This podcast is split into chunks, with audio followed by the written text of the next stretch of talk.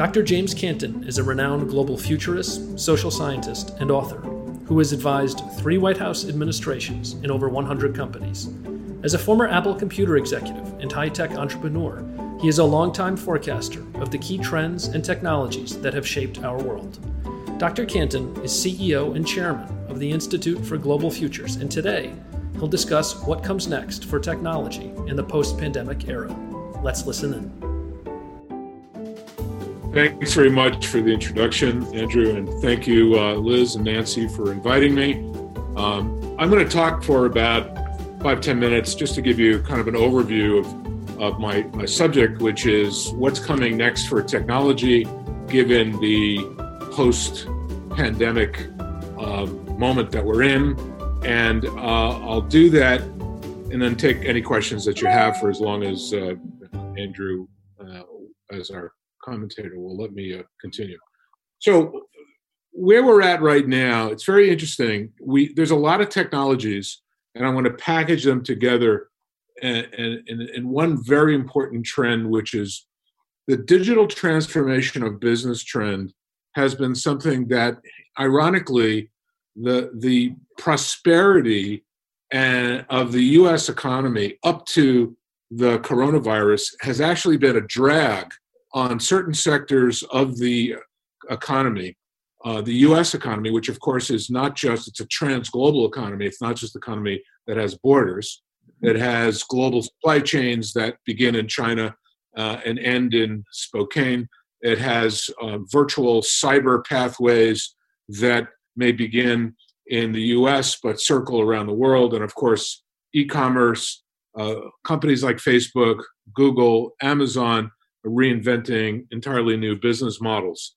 Um, but this notion of how prosperity has been a, a, a, drag on innovation, I know it sounds almost uh, antithetical, but at the same time, you have a lot of tech companies who have moved very aggressively in terms of digital transformation, but many other companies have not done that because, quite frankly, market's been robust, and for all intents and purposes, customers have been plenty, there's been a war on talent.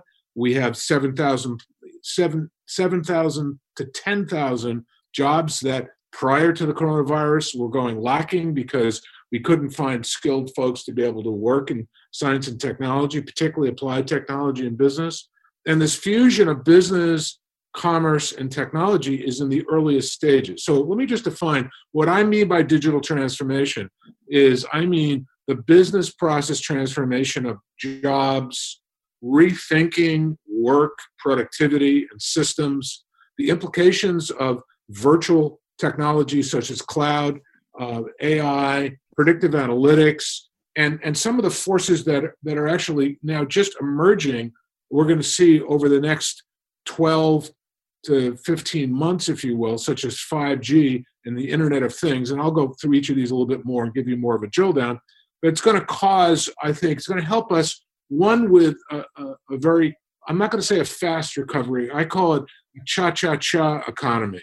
Those you have to be old enough to know what the cha cha cha is, right? You know, I can see we've got a couple of folks that uh, maybe don't know what the cha cha cha is a dance is, but you know, one or two steps forward, right, Andrew, and a couple of steps back, all right? And that's what the recovery is going to look like.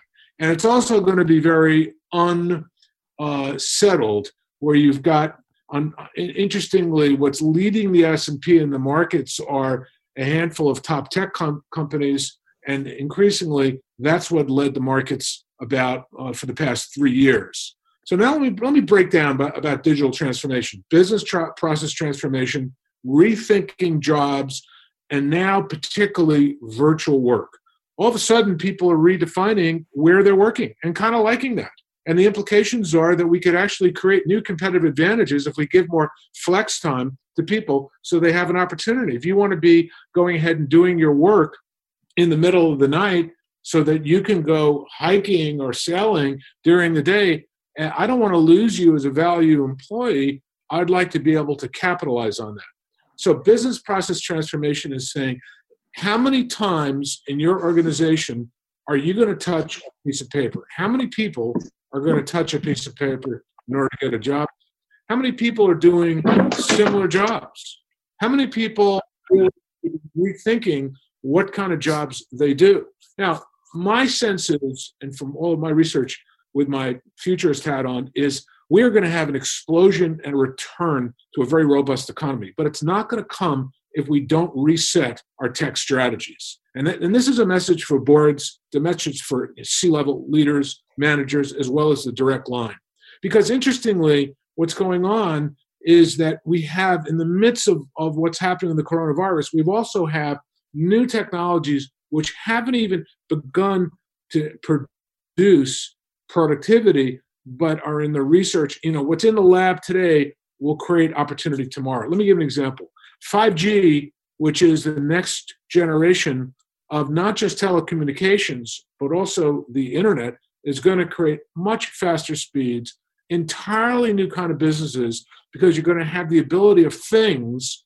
Everything will have an IP address. The ability of it to be able to communicate, whether smart highways or they're entirely new ways for supply chains to communicate their own deliveries. You know, there's a, there was an article I tweeted about yesterday about Google's AI, Google's artificial intelligence, created its own language. It was not taught by humans, so it could be more efficient at being able to create valuable opportunities to create solutions to problems that we as humans don't quite figure out how to be able to do this. So this whole notion of co-evolution of human beings along with advanced technology, particularly AI and humans, collaboration of both virtual and robotic automation, this notion of high collaboration for high performance, this is going to revitalize our economy.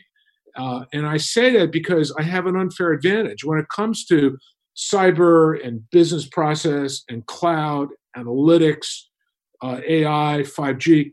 I see most of these technologies in the labs. I see them first being tried, and I get to evaluate them for some of the largest companies in the world and and it's not just from a point of view of productivity enhancement or or job creation or this new collaborative kind of work environment but it's also about competitive advantage.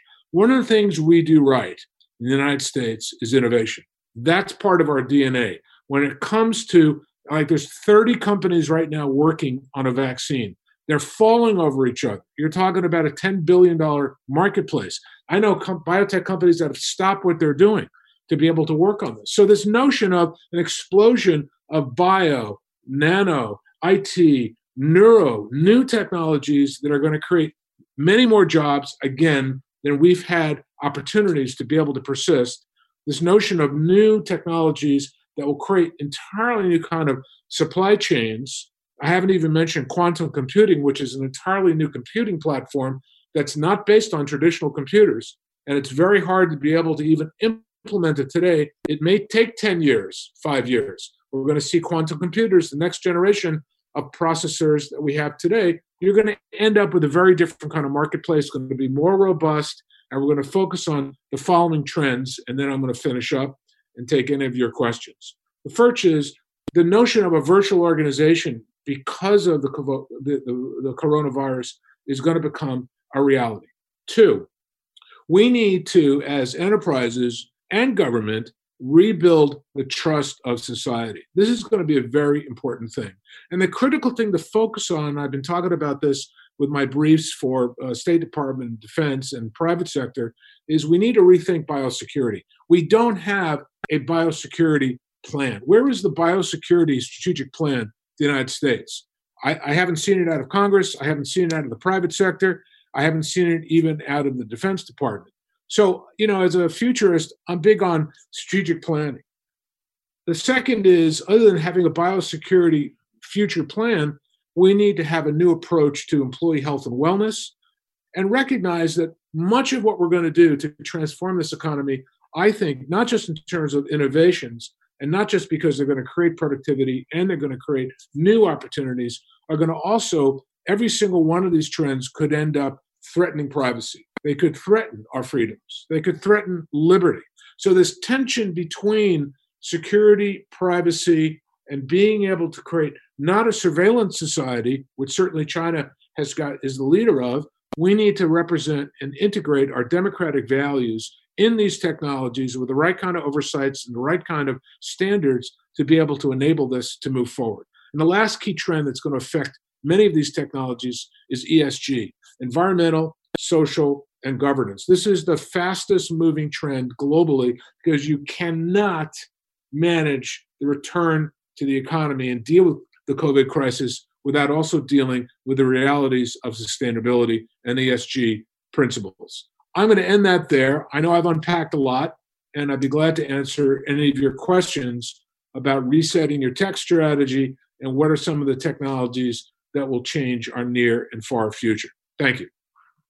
Thanks a lot, James. Um, well, uh, first of all, if you have any questions, go to the uh, uh, the bottom of um, uh, your screen. Go to the chat room, and uh, uh, we'll put you in the in the queue. right now, we've got three people in the queue: Steve Cushman, Eleanor Bigelow, Edward Young, and then Randy Krak- Krakauer. That's four. I can't count.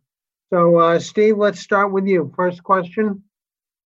Thank you, Andrew. Thank you, sir. I wonder what effect you believe this will have on the commercial real estate market.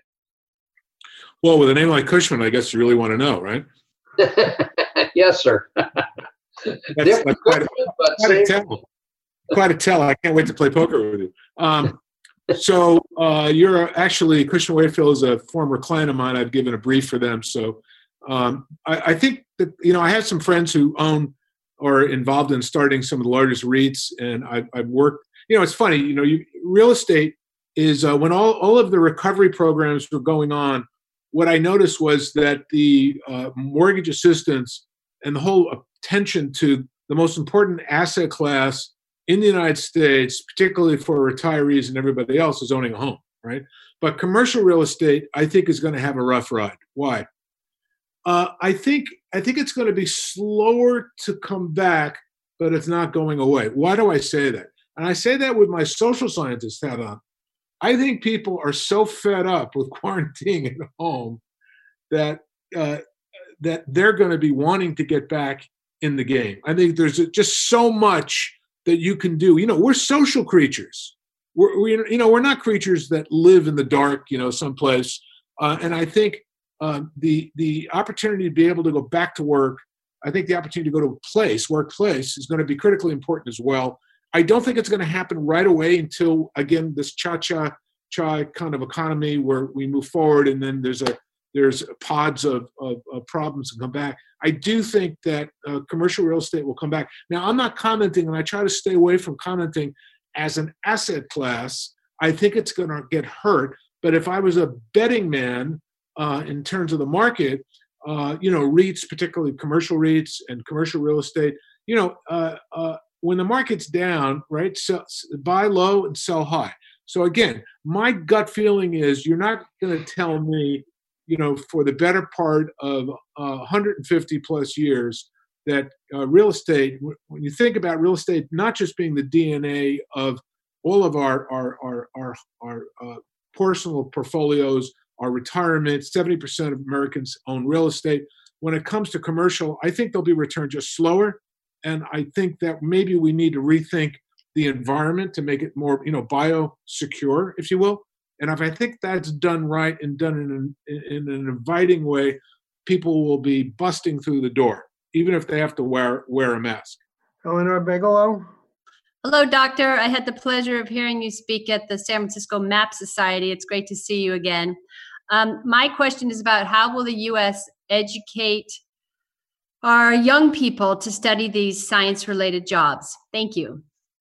Well, you know, that's where maybe some of you who are in government service and some of you who are in private sector can make a difference. That's that's really my DNA. Uh, what I'm concerned about. Um, you know, I've got an 18 year old, a 20 year old, and 26 year old. 18 year olds going to college in uh, in NYU this coming year, and of course they can't tell us if you're actually going to sit in the classroom yet. So I've, i know where that's going. Um, look, we've got a marvelous mechanism, uh, and, and, I've worked with the National Science Foundation, which is really the think tank for the U.S. government. I, you know, every part of the government science and technology platform is great. Uh, I, I, applaud it. The National Science and Technology Council, which is chaired by the president, uh, you know, but at the end of the day, this is really about the private sector.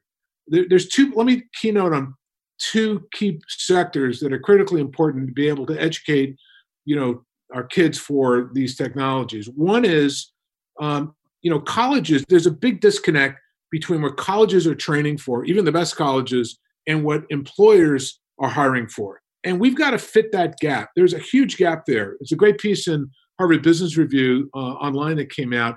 I read it. I read it just today, and it did a good job. You know, I'm, I'm we the, the notion that I call it, you know, the difference between kind of the the hip hop economy and the real upskilled economy.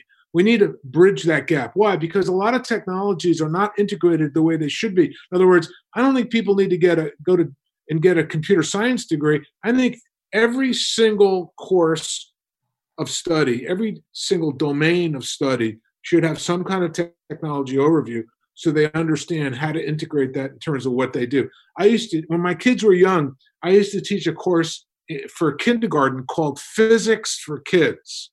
And some of my my friends thought, "Gee, that sounds crazy. Why would you do that?" I said, "Because if kids can appreciate physics and and forces, uh, you know, early on, they might think about science differently." So I think that the reality is we need to almost disrupt I think universities, high schools, primary schools, and yes, kindergarten to integrate technology fundamentals in terms of curricula. Anybody wants to work on that, I'd be glad to give you any advice you need. And the other is we need to recognize that the private sector is investing heavily with support from universities and from the government through organs such as NIH, NSF, and but we need to turn up the volume. We need to have more resources for science and technology, more research, and more focused because, quite frankly, we're playing catch up when it comes to 5G, com- competing with China, playing catch up with China regarding artificial intelligence and big data, social media, and we need to do better at that. And if we don't do that, quite frankly, we're going to get our, our butt kicked. Okay, the next next question comes from uh, uh, Randy Krakauer, whose microphone is not working. He asks, uh, how might all this impact employment, employee numbers, and wages for the ordinary American?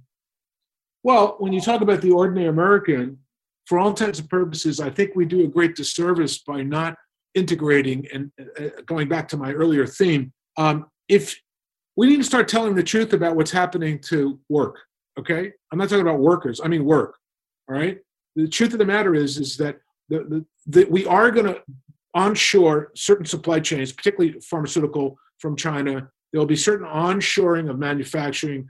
There'll be certain onshoring of other kinds of critical uh, industries. But at the end of the day, you know, if your if your father worked in the Ford factory and that's where you would like, you know, you're going to get a job. I, I can't. I don't. I don't think we can go ahead and and present a reality where the fundamental economics, the jobs, or the the employment is not there. I think we need to recognize that innovation is is accelerating. And you know, when I spend time now with manufacturers, they're focused on things like, for instance, the the the the sustainable and clean tech marketplace alone, we are not the leader of in the United States. The leaders are in in, in Asia, Europe. We have entire sectors of our economy we could put people to work to around sustainable energies as we shift to a carbon, a decarbonizing our economy. We're not even training people for it. We're, we're letting other countries go ahead and train the people and the innovations. How many of you have a waste to energy facility in your town, in your city, whether it's Washington, D.C. or anyplace else? I don't think any hands are going to go up because that technology exists in Europe in Asia. It doesn't exist in the US. So what I guess I'm saying is there's a lot of not everybody's going to want to work in an office or should or, or, or, or even could. I'm not suggesting that every job is a knowledge job, but I am suggesting that manufacturing jobs, whether it's dealing with digital twins or AI or analytics, these are not these are not replacing workers per se. I think we need to do a better job at how we create these fusion work models which require upskilling around yes certain technologies but also recognizing that we need to really think through uh, how we're going to take people. By the way, not everybody needs to go to college, but we used to have the way Germany has a very robust trade school environment. We need to rethink about disrupting education entirely and train for these new markets, these new industries that, quite frankly, are are being uh, implemented around the world, not necessarily in the U.S. I'm, I'm going to give you a little bit of a pushback here on uh, uh, uh, the uh, some of the distance learning that's going on, some of the uh, work from home, because I think what what is lacking now is the face-to-face look in the eye. Uh, you know, the the the smell the body odor, wh- whatever it is, of being in the room next to the person, of being able to interact uh, up close and personal that I just uh, uh, see as not happening right now. And, you know, we're all saying, yes, we're getting along for the last six or seven weeks because we're running on adrenaline and because it's not as bad as we think it is. But, uh, you know, we're not, we're not, uh, we're not working at 100%, even though we think we might be. Well, uh, feel free to push back on that, uh, and you know I'll push back too. I think that um, my daughter is 26. She moved back home. She gets up at seven, uh, works, quite frankly, harder at virtually than she does because of the. Now, I'm not suggesting that that that virtual work or distance work or distance learning, virtual college, replaces this close of being with people. I think actually people are going to hunger for this. They're going to run back to. It. And I think, look, I want my son, and he wants to be at NYU where he can sit around and debate with people and physically be with them. Well, we have to face a new reality, and that's called, you know, the biosecurity future.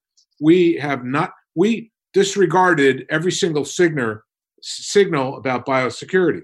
Coronavirus is not new. It's just the next chapter in what we've already seen. So without you know prosecuting that, I couldn't agree more with you. There's no pushback there. I think people want to get back to work, and and there are going to be certain folks that are going to want to have more flex time. It, you know, I'm a CEO of a company that I've said to a number of the folks that work for me, look, you're going to be able to make choices, but you know that's not going to take the place of physically connecting with people. But uh, we have to respect also people's space, and this biosecurity notion is something that's not going to go away. We may be living the new normal may be a kind of whether we like it or not a virtual and physical. I call i have a word for it called the blended reality. The blended reality i've been talking about that for i don't know 10 years. It's in one of my books future future smart. The notion of it is is that we're already living in a virtual reality virtual and physical. Some days i'm with you physically other days i'm with you virtually. I think we're going to have more choices as well. Next Peter question. Kelly. Thank you very much. My apologies.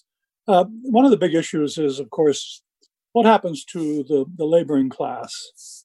And that includes uh, the blue collar, but even below that, what do we do with them? Does this does this new uh, economy have any room for them? I, I think it does.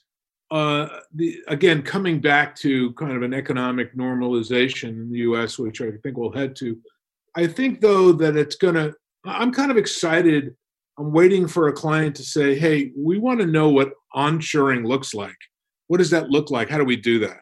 Um, you know, and I think that onshoring certain supply chains that have been particularly in China back to the United States means what? It means an explosion of jobs. Um, I think we need to seriously sit down and say, well, what is it? What what? How much of the population needs to be upskilled to be able to do manufacturing? There there are challenges we have about you know manufacturing best practices are requiring more and more technological savviness and skill than ever before. And I just don't think necessarily we train for that or focus on that as much as we should. So I think there's an interesting conversation about one is this co-evolution model of work where technology and humans co-evolve. Second is onshoring of certain key in- industries and the third is maybe retooling for a population that doesn't necessarily want to, you know, go and study political science at college, but wants to maybe study uh, mechanics or in, industrial automation or industry 4.0 or you know how to be able to build things you know this whole maker revolution. I think there's room for all of that in a big tent in the united states and throwing resources at it to be able to understand it first and then come up with a plan I think is the way to go. You know, in the old, I worked with UPS for many years, advising them, and uh, they they got to a point in the 70s and 80s, um, and then eventually in the 90s, I worked with them where they just couldn't find people to operate in their in their facilities, and they ended up building out. They actually ended up building programs inside of high schools to onboard people who could then end up being first, of course, drivers or working in the hubs, which is their version of the factories, and then supervisors. It's a very lucrative, very hardworking job, but you know they weren't knowledge workers per se. I think we need to rethink what we mean by you know industries and train people for that, given the new realities of the global competitive marketplace. Maxine, Maxine Clark. Uh, my question is about education also, because as you're talking about these uh, trade skills and different skills, almost every any one of the trades requires an exam called the WorkKeys, which is developed by the ACT people, uh, and it requires math, and it's not just basic math; it actually is algebra. Bricklayers and uh, builders and carpenters all need to be able to measure and to be able to do this kind of math. And so if we aren't doing something in our public schools, our K to 12 education, to shore this up, to make it more interesting, to make it more practical, uh, something, uh, we're going to really lose all these kids. And then we're going to be saying they're on welfare, they don't make good choices, whatever those uh, subjects that'll come up. What country do you think we could look to, or countries, that has really reinvented its K to 12 education system to make space for all kinds of possibilities? Whether you go to college yeah. or not, you're college ready. Uh, great question. And um, for me, the uh, uh, probably the leader in is Germany. Um, I'll cite a couple of countries that I like. Um, Germany has had a long tradition where you know you you basically in high school, their version of high school, you have a bifurcated track, and you know it's and and their bifurcated track is you can either go the the kind of uh, normal going to college for liberal arts or going for political science or medicine or stuff that you want to study law or you can go to kind of a, a trade track a technical track. And and this is you know we uh, un, this is not new. I mean germany's been doing this for the better part of of you know 34 years. And what it is is that the industries if you look at how germany and, and this is for austria and germany as well to a less extent in italy and france but you know they have programs where you can work in jobs and get mentored. It's the old trades uh, uh, uh, trades mentorship model that almost goes back to you know the middle ages if you will. You go you go through you work you get credit for your your program it's extended and then you come out uh, uh, with jobs that are not just you know jobs that they they have a certain amount of technical capabilities to particularly work in manufacturing, which are very math and science oriented, very applied. We don't train for that. And we and again, I would look at the German model. I would also take a look at what we're doing in Finland. Now, Finland has uh, doesn't have as as quite a, a it's a smaller system compared to Germany, but they've got some pretty good, interesting collaborative work projects where you're encouraged to be able to be makers. And you know, when was how, how and does anybody remember having a a, a hammer or a saw in their hand when they were in high school. I remember I was part of an era. I grew up in New New York where you know going to shop was, I mean, you know, you were lucky if you could get into that program. It was one guy, and at the end of the day, he didn't teach you squat. I mean, I mean, I think we made pots. My, my point, simply put, is we could. It's on us to do a, make a better job. Look at what Germany and Austria done, particularly Germany, done a great job and I think there's other countries that have probably done as good as well. I've been associated with Singapore over the past uh, number of years. I, I, advised the Economic Development Board. I served on it for about half uh, half a decade, and you know they've done some interesting stuff. So their version of of high schools, right, and colleges is much more technically oriented, right. So and and their notion of uh, even though they do have manufacturing, and that's been an important part, but they've also integrated that with like biology, you know, biological and other kinds of higher manufacturing platforms related to pharmaceuticals. You know, the truth is that colleges are not preparing. What happens is you have 97% of all the companies that are hiring have to retrain people regardless of when, when they went to community college or Harvard. That's the dirty little secret. You spend a quarter million dollars going to university, and then, quite frankly, you know, uh, Microsoft uh, and many other companies, not just tech companies, have to retrain you to actually have skills to be able to work. why aren't the colleges doing that? So we need to do a better job of being able to do that. You know, that whole supply chain of knowledge from high schools, you know, from grade school to high school to college, and preparing people, I think is is is really kind of broken. We need to do something about it as parents and as policy makers. And DeAngelis? Yes, uh, Dr. Canton, thank you for your comments. I've been a long time investor in innovation, believe in US innovation, and believe it's accelerating. My question for you is about productivity in, ter- in terms of what your view is of where we have been and then wh- where we're going. And I know you're aware of Robert Gordon's book and that, you know, one of the reasons why productivity in recent years, reported productivity has been low is because some of the big stuff that was done in the beginning of the 20th century is, is past. On the other hand, you've had tremendous innovation, uh, especially since 07, with all the companies that were formed in 07. And yet that's not showing up in the in the stats. Do you think it's a measurement issue? Uh, do you think it's just we are lagging in productivity? And where do you see it going? Good question, Ken. Uh, thank you for it. Um, I think it's a met- it's a measurement issue. It's a metric issue. Um, I think that you know you you for we've been flogging this horse for such a long time. Productivity is low. The economists have said productivity is low. Excuse me. Um, you know you've got the better part of two thirds of the economy. Real GDP is tech enabled. I'm sorry. Is there something you don't understand that? Mr. and Mrs. Economist. I deal with economists all the time. You know, it's great. And, and, and I have my own economic models. I've written about it. It's broken. Why?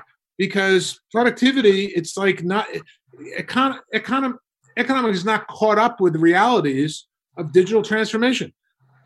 Nano, bio, IT, neuro, quantum, AI. Where do those show up? They show up in GDP. You know, look at Amazon. Look at Amazon, Google, Apple, Microsoft, those are companies that are that are Nvidia, FANGs that have that have really now is that a great mar- measure? Well, look at the trillion dollar club, and then look at how many people they employ, and then look at what they do to market. Are they the only ones? Look around. You know, you could take the Fortune uh, 100 or take the, the the highest capitalized successful companies on the Dow Jones and look at it uh, from decade to decade, and you're going to see a breakdown. What are the one of the the key reasons they did? The, the reason you didn't make the cut is because they didn't evolve. So productivity, as far as I'm concerned, you got to look at it. For, I think I think GDP is a better is a better look.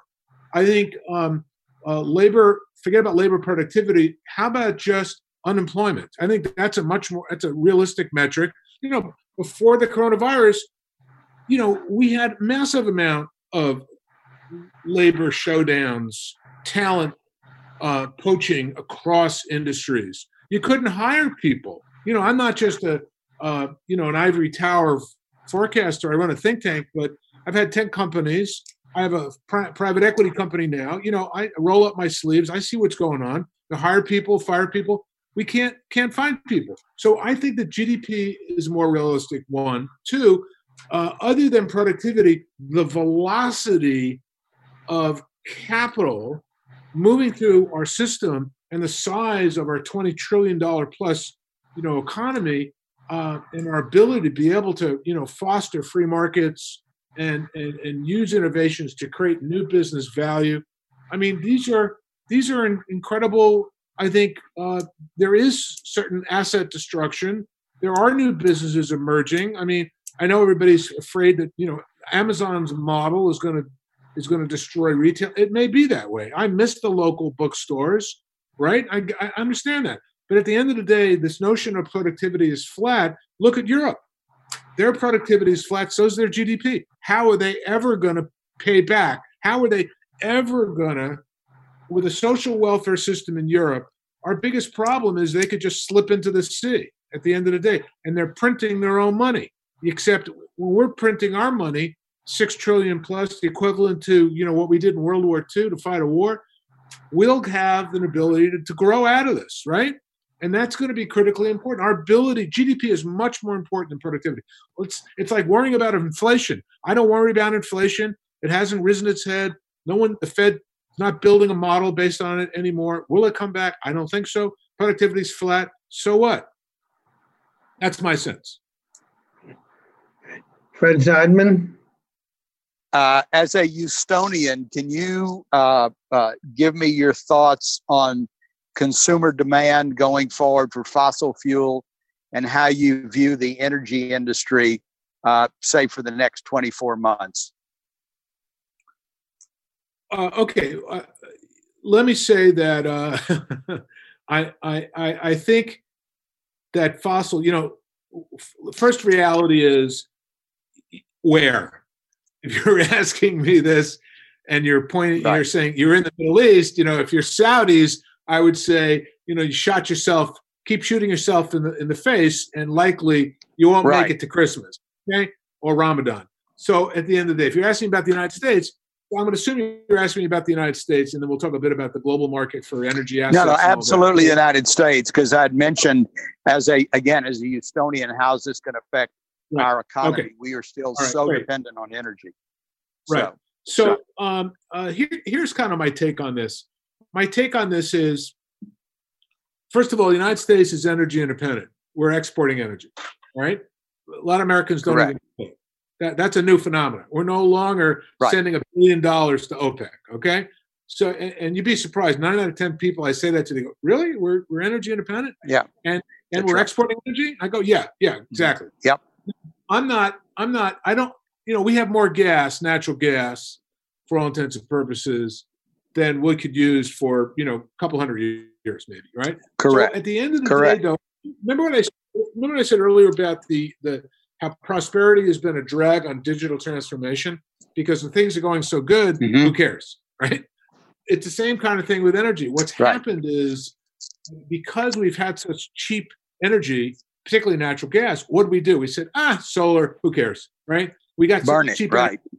right. So at the end of the day, though, there's this other imperative, which if anybody, you know, is interested, and I mentioned it earlier about ESG, when, you know, when when when Fink comes on and talks about, you know, the largest mutual fund in the world talks about, uh, you know, at the end of the day, we're moving our portfolio to ESG and, and, and green energy, and you've got major institutions and mutual funds have said, you know, we're moving out of it. You have to stand up and you have to look at that.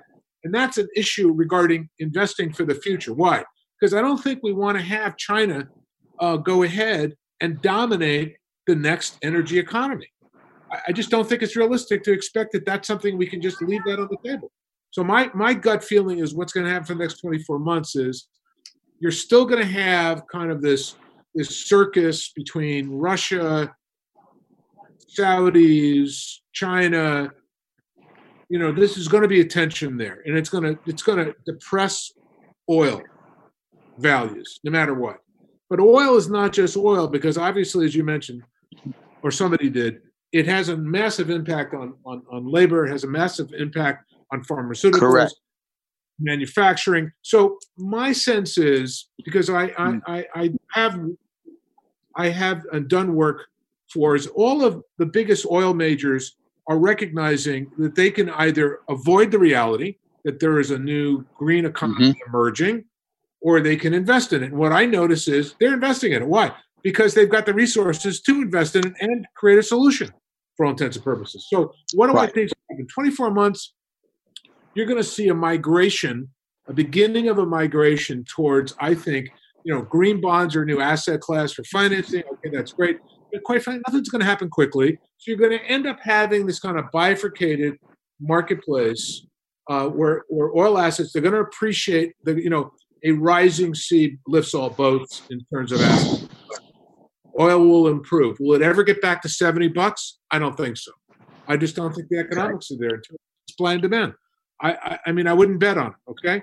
Uh, and I know that 70 is kind of the magic number, but if you're the Saudis or Russia, you can play the game at 30. I don't even know. I mean, I think 30. So again, I don't want to give you a number. I just want to say, in the, the context of what's going to happen, 24, you know, two years really uh, to to five years, you're going to have a shift. I think mm-hmm and, and and let's just say the energy mix, coal gone, gas, and certainly oil will still be present. A diminished, exponentially diminishing, I think, part of the uh, in terms of resources, and a rise of uh, you know uh, certainly uh, next gen solar uh, other kinds of uh, uh, alternative energy, I think is going to start to get phased in because we also don't want to leave that money on the table for China to be able to dominate. They've already, for all intents and purposes, um, one of the biggest areas of IP you don't hear about. China has uh, conducted uh, industrial mm. espionage. What they've done in the energy areas because they recognize where all this is going. They want to own clean tech, and I just don't think we can let them do that.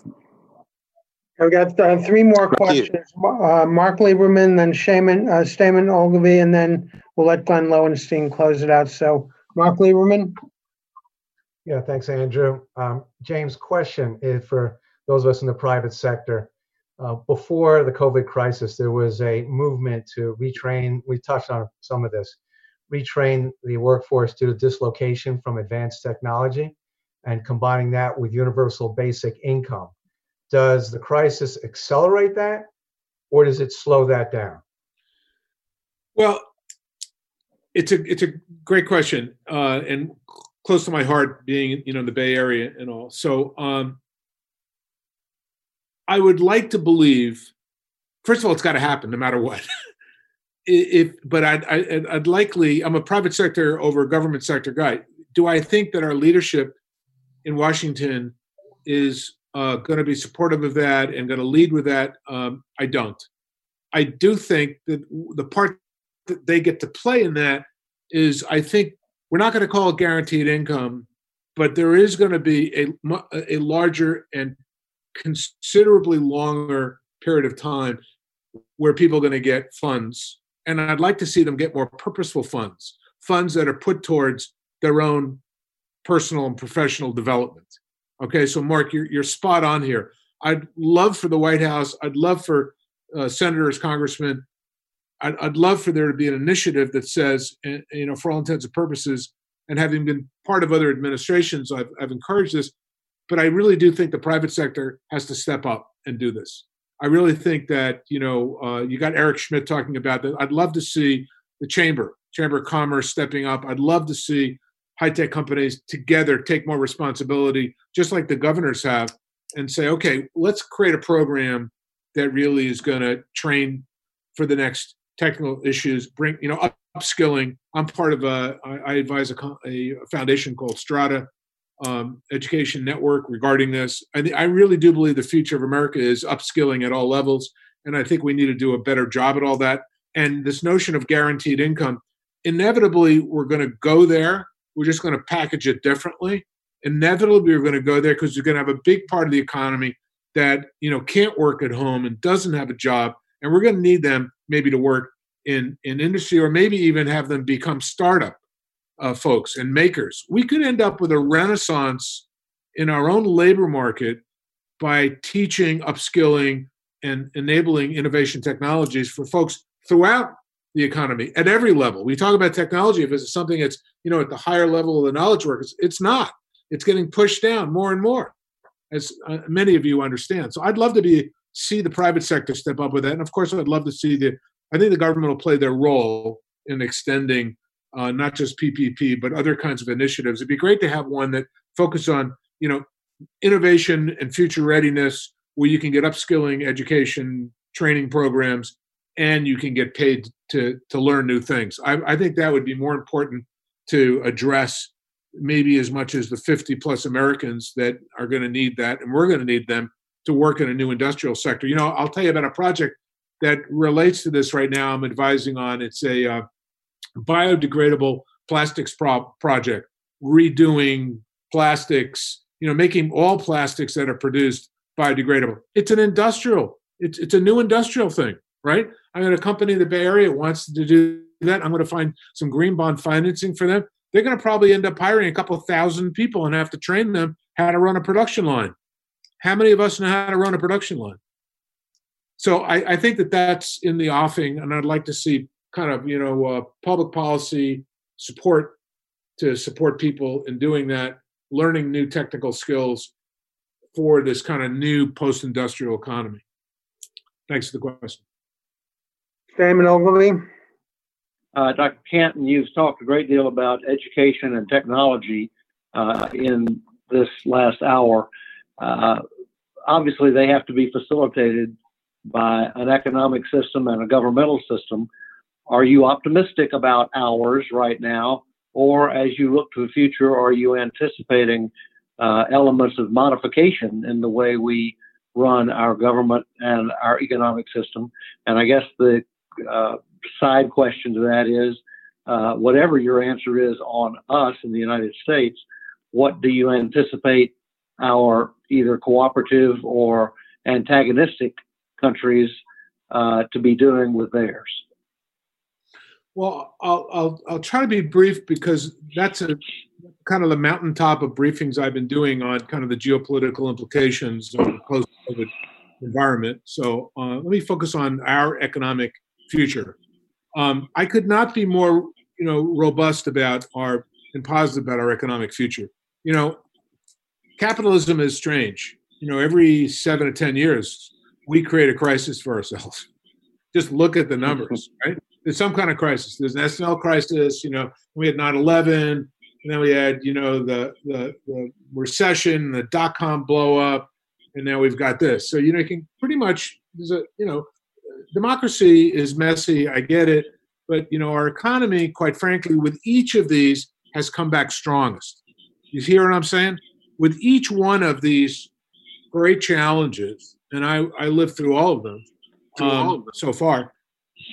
You know, we we've been able to actually do okay, and we've been actually been able to survive, and we've come back uh, I think, uh, more robust. There needs to be what I refer to as kind of in each one of these. I noticed I've started to analyze and isolate what has led to our economic not just resiliency but coming back. You know, what's the what's the moment of the phoenix rising the economy? Part of it's been economic liposuction, where where companies that were not as viable or living on kind of the velocity of capital or they weren't really innovating fast enough or they weren't really uh, generating enough, let's say, uh, not just profitability but even revenue, that there's been there's been new company formations based on particularly innovations that have made a big change.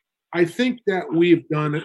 We almost, you know, this is going to sound almost strange to some of you, but I almost feel like we we not purposely create, but we inevitably end up with a crisis and we end up whether it's you know World War II as as or as I've indicated, even this public health crisis, we end up being stronger. We end up being the economy is stronger. We end up creating new industries, new job jobs, and new technologies, which end, end up creating greater prosperity and value for the United States. I think that just says something about it's really it's really about evolutionary biology. I just think that as a nation, we're set up with you know people. the best advertisement the United States is all the other, you know, either autocracies or failed governments or or, or oppression around the world where you can't kind of do what you can do in the United States in terms of charting your own future. I hate to sound almost Pollyannish about this, but that is going to lead to our economic, I think, revitalization. I'm positive. It's not going to happen overnight, but it'll happen. Um, let me say something about other nations. We are, you know, number two wants to be number one. China wants to be able to, you know, China, China's doesn't hasn't gotten the email yet that many of the challenges facing global security impact them. You know, and I still find it hard to believe that China uh, uh, purposely somehow led to the virus. Why would anybody basically screw, you know, your largest customer and crash your your own economy because they've lost so much value? So uh, it's a complex relationship with China, but they are um, they they used to be a peer and now they're an adversary. I think it's partially uh, leadership. I do think there's parts of the world that you know we're going to have to probably revitalize certain failed or failing states because on the other side of the coronavirus, there are going to be some states that will be at risk. But I do think that again, it's an opportunity for the U.S. to reset global strategy um, and this whole notion of American exceptionalism, which is a threat to some countries in the world, uh, less to Europe, but particularly to China, particularly to, uh, uh, uh, let's just say, the obvious bad actors such as North Korea. Who cares? I do think we need to resolve the relationship with China because, for all intents and purposes, there's a linkage of, of, of global financial infrastructure between the Eurozone, North America, and China. I believe that cooler heads will prevail, and I don't think there won't be friction, but I do think they'll be resolved. And I also think that that competition is good for us because they are such a powerful rising superpower. And I think we need an adversary at that level playing at that game to make us better. I know that may not be popular with some people, but you know that's the uh, raison d'être, the reality of, of, of this relationship. Dr. Canton is confident that the U.S. can have an economic renaissance in the post COVID era, driven by new technology. But to seize that promise, he says we will need to embrace entirely virtual organizations, rebuild the trust of the general public, rethink a biosecurity future plan, and develop new approaches to employee health and wellness. He also cautions that any of these priorities could threaten our privacy, so it will be essential to develop approaches that protect our freedoms. Go to nolabels.org to learn more about how we are bringing together a bipartisan group of public and private leaders working to solve America's toughest problems. I'm Ryan Clancy, and this has been an episode of Gridlock Break, a No Labels podcast.